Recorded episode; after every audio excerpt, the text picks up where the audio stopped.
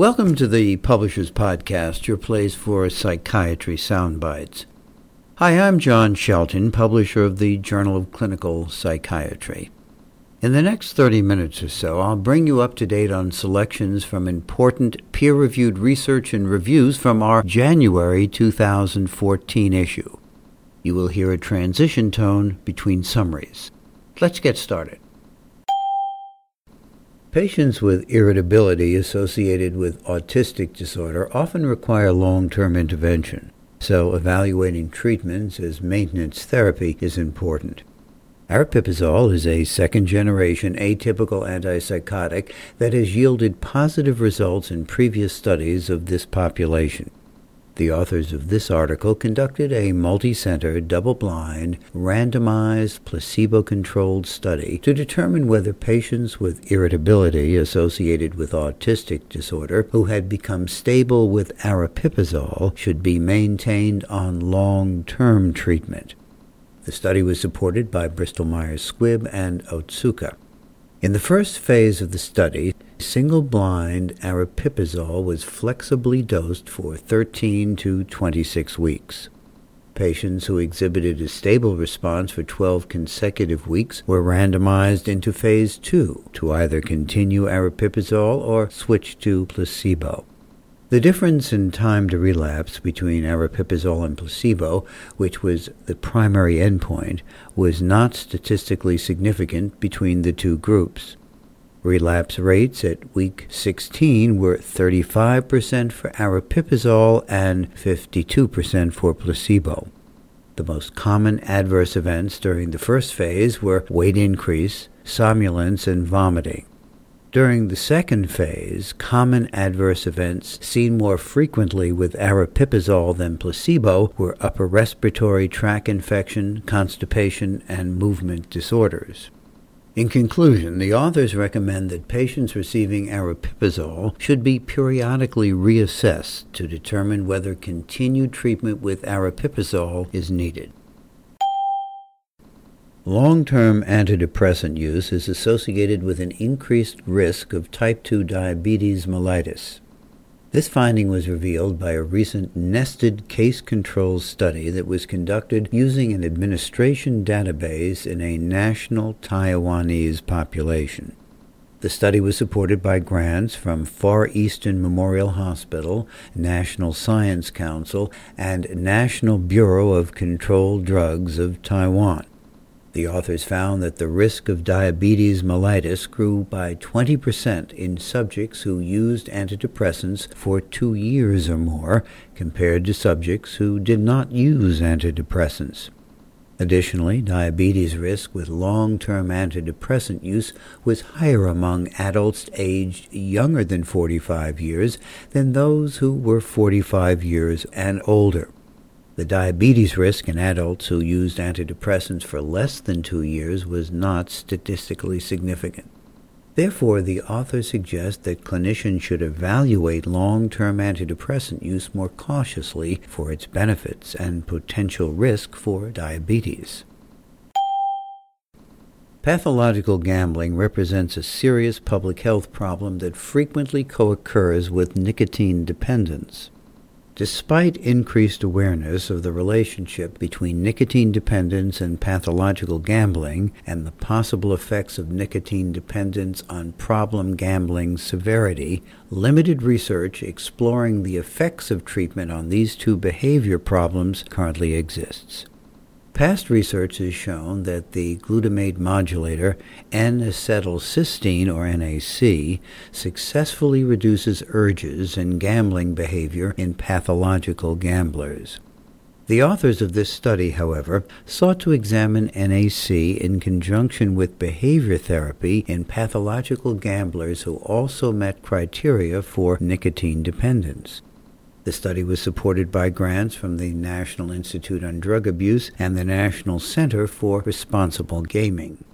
A total of 28 adult subjects were randomized to NAC or placebo in a double-blind design over a 12-week period.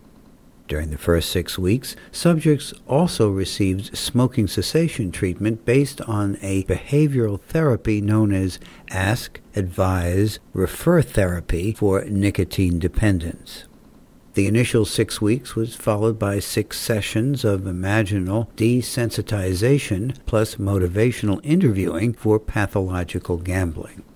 The authors found that NAC augmented the initial response to Ask, Advise, Refer therapy and the long-term response to imaginal desensitization plus motivational interviewing. At 3 months post-treatment, a significant additional benefit for NAC was found on measures of problem gambling severity. The authors conclude that NAC treatment during therapy appears to assist with the long-term application of behavioral therapy techniques once pathological gambling patients with nicotine dependence are in the community after completing therapy. Metabolic syndrome is known to be associated with increased risk of cardiovascular morbidity and mortality and is highly prevalent in patients with bipolar disorder. Yet many of these patients receive no treatment for the components of metabolic syndrome, such as abdominal obesity, hypertension, and hyperglycemia. Susan McElroy and Paul Keck provide a comprehensive review of metabolic risks associated with bipolar disorder and the implications for clinical practice. The article, funded by Teva, focuses on bipolar depression because it is the depressed phase of the illness in which patients spend most of their symptomatic time. In addition, there is increasing evidence that metabolic syndrome may be associated with depressive symptomatology. The authors recommend that all patients with bipolar disorder be regularly assessed for metabolic risk. They also summarize the latest clinical guidance on monitoring weight, lipids, blood pressure, and other parameters. Lifestyle modifications are recommended as first-line treatment. Other management strategies discussed include the use of bipolar disorder medications with more benign metabolic profiles and prescription of adjunctive medications for dyslipidemia, hypertension, and/or hyperglycemia.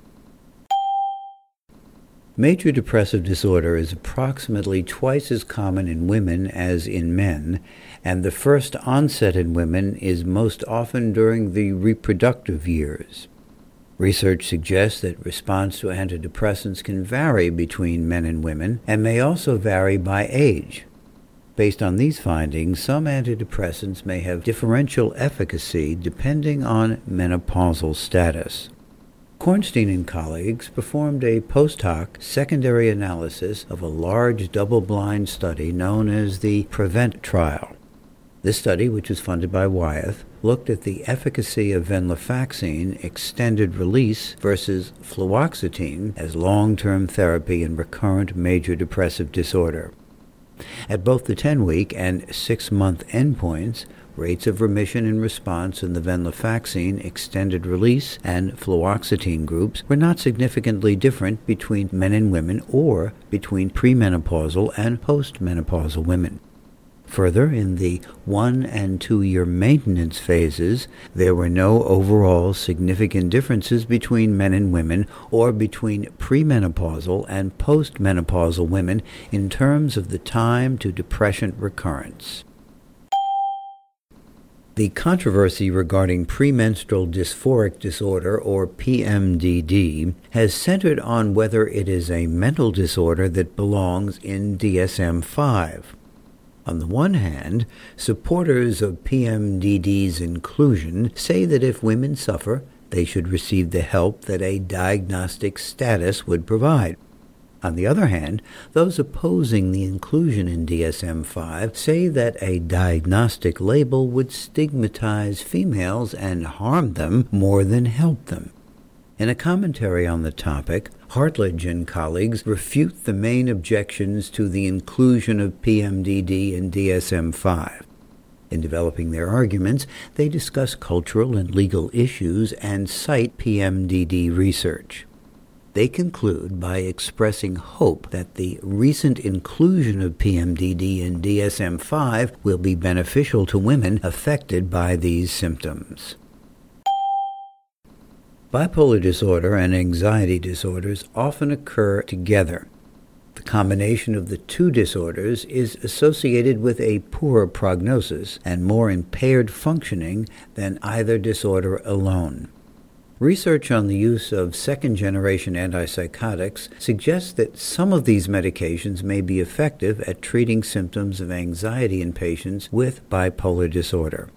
This study, which received funding support from Pfizer, investigated whether ziprasidone could be an effective treatment for anxiety symptoms in patients with both bipolar disorder and a lifetime panic or generalized anxiety disorder.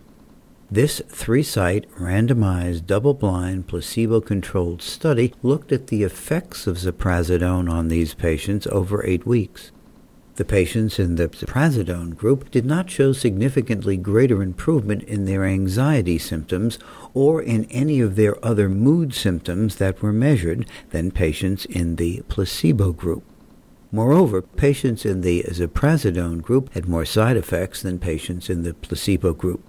These results suggest that ziprasidone may not be an effective treatment for co-occurring bipolar disorder and anxiety. More research is needed into effective treatments for this patient group and the use of second-generation antipsychotics in this population.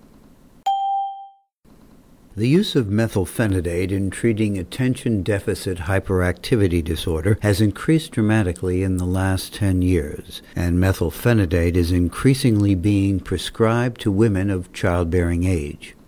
Very few data are available on potential fetal effects of methylphenidate, so physicians are faced with a dilemma when advising pregnant women with ADHD.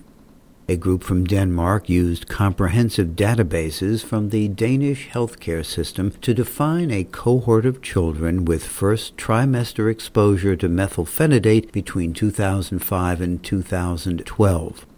The analysis compared 222 exposed and 2,220 matched unexposed pregnancies. No increase in major malformations was found in the exposed cohort, as the prevalence proportion rate was 0.7, with a 95% confidence interval of 0.3 to 1.6. The authors point out that if their findings are pooled with other available cohort data, there are now data on over 500 first trimester exposed children. The overall risk of congenital malformations does not appear to be increased with first trimester exposure, although the amount of data does not allow for estimations of the risk of specific malformations. Nevertheless, the authors believe that pregnant women accidentally exposed in early pregnancy can be assured that it is unlikely that the treatment will substantially increase the risk of a major congenital malformation. The full text of this article is freely available online. Please visit the January table of contents at psychiatrist.com. Selective serotonin reuptake inhibitors, or SSRIs, are used by a substantial number of people for treatment of depressive disorders and several other conditions, such as anxiety and panic disorders. These drugs appear to have a favorable safety profile, but in spite of limited evidence, certain SSRIs are currently listed as QT prolonging agents. In 2011, the FDA recommended that patients, especially elderly patients, be prescribed lower doses of citalopram. To learn more about the relationship between SSRIs and QT interval prolongation, the authors of this article assessed elderly users of SSRIs. The retrospective study was supported by the University Medical Center Utrecht and the Medical Center Akmaar in the Netherlands. The authors included SSRI users who were scheduled for pre-anesthesia evaluation. A reference group was matched to the index group on sex and year of surgery. The QT interval is shown on the preoperative electrocardiogram was used as an outcome measure. The QT interval was corrected for heart rate. In total, 397 SSRI users and reference patients were included in the study. The authors did not find a higher risk for QTc interval prolongation in SSRI users compared to non-users. The QTc interval length was comparable in both groups. The use of citalopram was not associated with a higher risk for QT prolongation. The authors conclude that their findings do not justify avoidance of prescribing SSRIs in elderly patients. However, until more evidence becomes available, clinicians should be cautious when treating patients who are at high risk of developing cardiac arrhythmias. In closing, be sure to visit us online for interactive activities from our CME Institute and more from the January issue of the Journal of Clinical Psychiatry. Thanks for listening. This is John Shelton signing off. I hope you will join me next month for the Publishers Podcast, your place for psychiatry soundbites.